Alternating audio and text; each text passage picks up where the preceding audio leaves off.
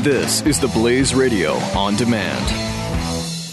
If you're in the market for a new mattress, Casper.com/Glenn should be the next website you visit. Casper created an obsessively engineered mattress at a shockingly fair price. It's one perfect mattress that's sold directly to you, and that eliminates the need to endure one of those commission salesman mattress stores with inflated prices. Casper is shipped for free right to your door, astonishingly delivered in a teeny little box that you're going to look at and say, you got to be kidding me, it's all in there. Just open up the box, and it will be the most supportive sleep you've ever had. It's designed to be that way and designed to be hassle-free. Casper is made right here in America, and Time magazine named it one of the best inventions of 2015.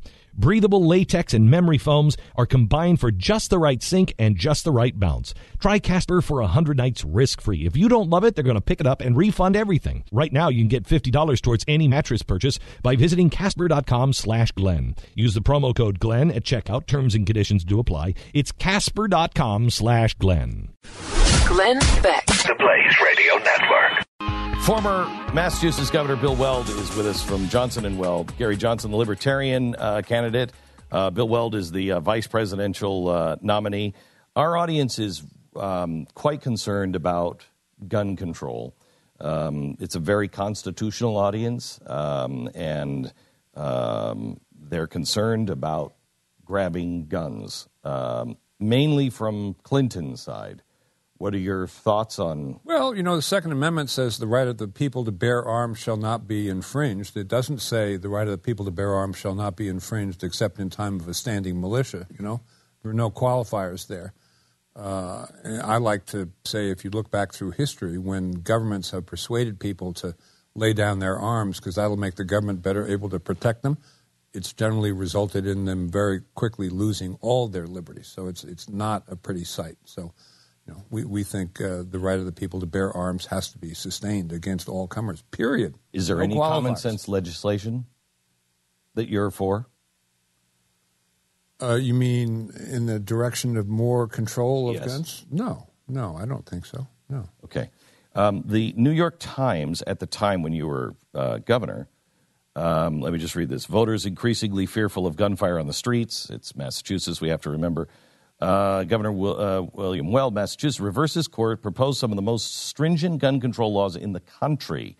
A Republican who will run for re-election next year called for a statewide ban on assault weapons. You know, I don't think I did. I know that Mike Yersino, who is head of Gun Owners Action League, who'd endorsed me when I ran, was very upset with some legislation that was kicking around, but I never...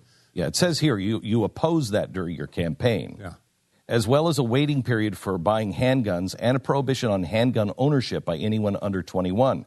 He proposed legislation that would limit the number of handguns an individual could buy and impose tougher penalties for illegal gun sales and gun-related crimes.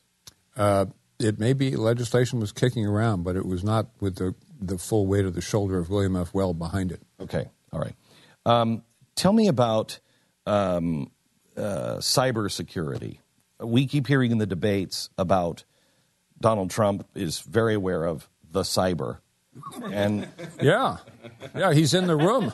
Yeah. You know what they say in corporate big deals, if you're not in the room, you're not in the deal. Right. He's in the deal. Yeah. So it means he's in the room. Yeah, he's in the room, and he knows all about the cyber. He says he doesn't think the cyber can be fixed. I don't even know what that means. Cybersecurity, Russia says that they are at war with us with digits, ones, and zeros. We have said last week or week before last that we were going to respond to their hacking into our systems. Where does this go, and how do we solve this? Well, you know, I think that the top U.S. intelligence services unanimously have said the Russians are behind this. They're using, you know, they can identify the services who are hacking in.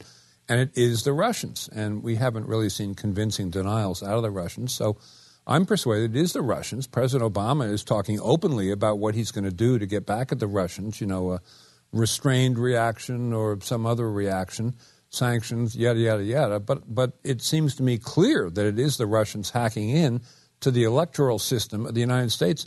That's very scary. Wouldn't that have been at what if they get into voter lists? Right. Know? And any other time, wouldn't that have been an act of war in our country?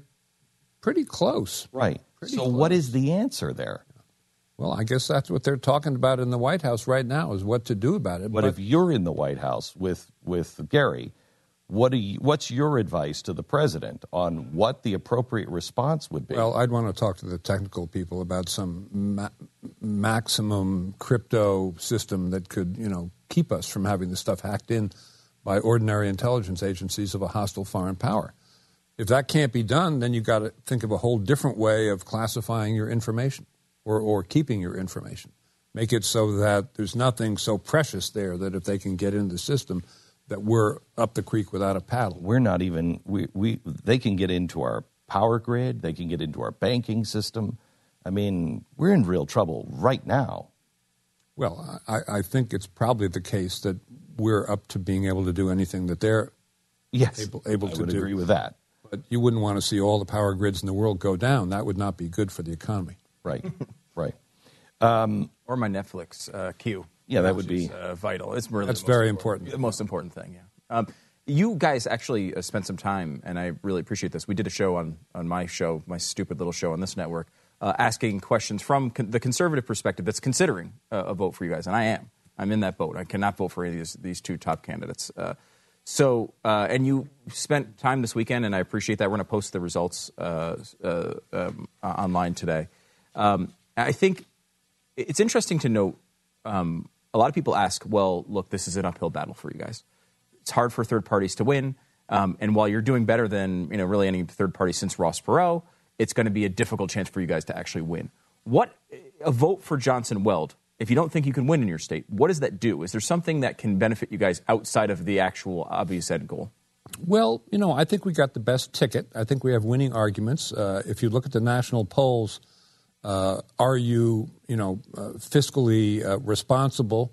Yes, 60%. Are you socially inclusive as opposed to wanting to impose your view of social issues on other people? Yes, 60%.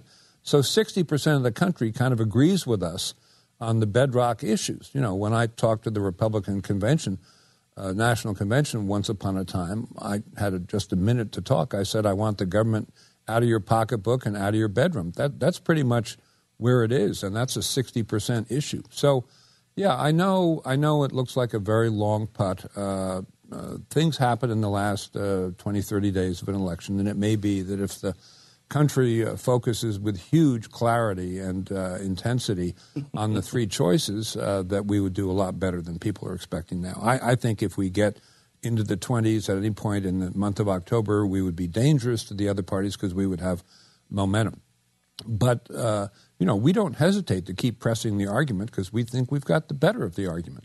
And there's ballot access issues, right? Is it 3% ballot access for the next time? Yeah. If you were to get that in 5%. Don't have to worry about the ballot access. So the Libertarians would be there in all 50 states, and probably you could attract big feet to the banner given that. Sure. And then 5% is matching funds, right? So, that's another big hurdle. So there are reasons, for that vote. That vote can mean something outside of even who wins. That's right. That's exactly right. Do you believe in global warming, man-made global warming? I think man-made activity contributes to the amount of CO2 in the atmosphere, sure. It's hard to deny. Yeah. Is that directly related to a warming or temperature? It has some impact in the up direction for warming, but so does non-point source pollution, which is cows. Yep. Cows put a lot of gas into the atmosphere. Right. So, the real question is, should we spend $10 trillion dealing with a problem? Is there a regulation that we should be doing for global warming? I think it's going to depend on technology going forward. If you could solve the carbon capture and sequestration issue so that CO2 could be stored in the ocean without risk of leaking, and believe me, everyone in the world is working on this, you would take enormous amount of pressure off the regulations aimed straight at CO2 and methane. In 2008 and I think 2012, you endorsed Barack Obama. Oh, no, I didn't endorse him in 2012. I was Romney all the way. Okay, in 2008 you did? I endorsed him in 2008 because my guy Romney lost the primary, and I thought, and I like Senator McCain a lot, but he was making no bones about the fact that he didn't really care about the economy. He cared about military and foreign policy. Okay. And I thought Obama had some interesting ideas. I think he had kind of a disappointing first. What were the interesting ideas? He said we have to get away from organizing our settlement patterns over the internal combustion engine going forward. So he was talking about mega zoning and driverless cars, the wave of the future. He was kind of a futurist. Interesting, right, as I say. Has there been anything that Barack Obama has done that you think that was really good and that was really bad? You know, I think he's behaved with dignity, which is important. And I think probably his low point was the red line in Syria in the first term. You know, he's... What about Obamacare? You know, I think a lot about what Gary and I would do if we get there, and it does lie in my mind that in the old days, which means when people were civil to each other in Washington, in other words, more than 10 or 15 years ago, you know, the Congress would pass a big bill, and they'd come back 2 or 4 years later and say, what can we do to fix this and make it work a little bit better? And the, you know, Republican candidates for Congress who, you know, don't really know a lot about what's in the bill say, the first thing I'm going to do is I'm going to repeal Obamacare. And so then the question is, well, what are you going to replace it with? And the answer is, I don't know, because I don't really even know what Obamacare is. I mean, Obamacare did add 20 million people to the rolls, which is good from a point of cost containment, because you want to have a big denominator of people to spread costs around. It also created an enormous amount of government bureaucracy. Don't get me started on bureaucracy. That's a very bad thing. More deeply, I think the issue with Obamacare is that the decisions now are being made by a combination of government and the insurance companies. And that's, if all you're thinking about is controlling costs, yeah, okay, maybe you could get there. But it's not the only aim of healthcare organization. The quality of care in this country is equally important, if not more important. And the doctors and the patients, they're major stakeholders. They don't even seem to have a seat at the table in terms of decision-making. So I think for openers, you'd want to change the mandate so it's applying only to catastrophic. That would cut the cost by a large amount, and then let people, willing buyer, willing seller, contract for other health care that they wanted beyond the catastrophic. That would empower the consumer. You brought up Romney quickly. Romney came out and said straight out that if you were at the top of the ticket, he would endorse you. Mitt and I are good friends. Yeah, I mean, that's a big deal, obviously, for a third party. He's the most recent Republican nominee. He has not come out, however, and endorsed the ticket you're on. Have you had conversations with him? Many. Why won't he endorse? What is it about Gary that that's stopping him? I don't know. I mean, Mitt and I know each other well. It's a big thing for him to say he would vote or he would endorse somebody for president. So I took that as a big thing.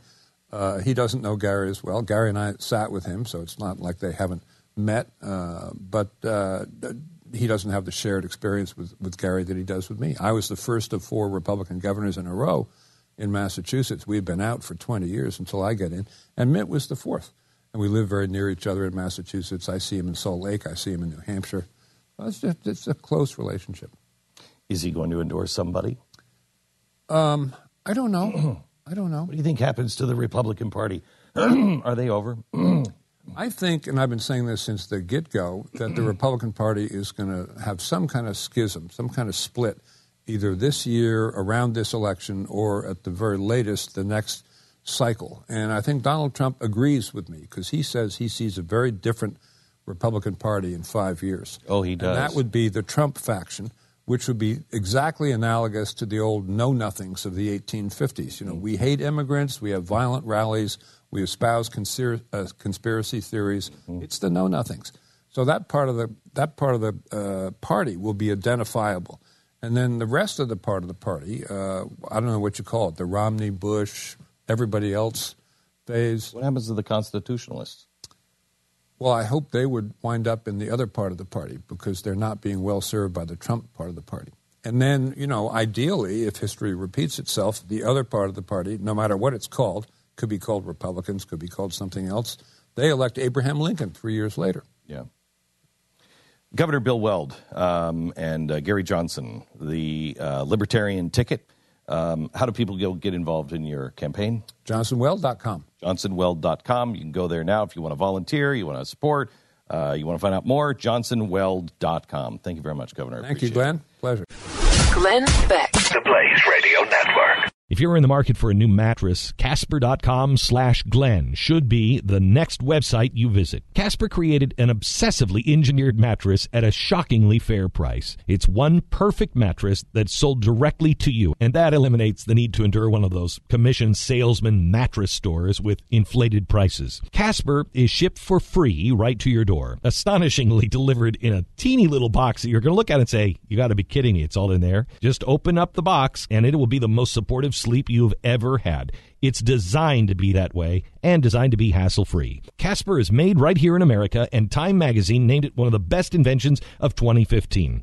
Breathable latex and memory foams are combined for just the right sink and just the right bounce. Try Casper for 100 nights risk-free. If you don't love it, they're going to pick it up and refund everything. Right now, you can get $50 towards any mattress purchase by visiting Casper.com/Glenn. Use the promo code Glenn at checkout. Terms and conditions do apply. It's Casper.com/Glenn.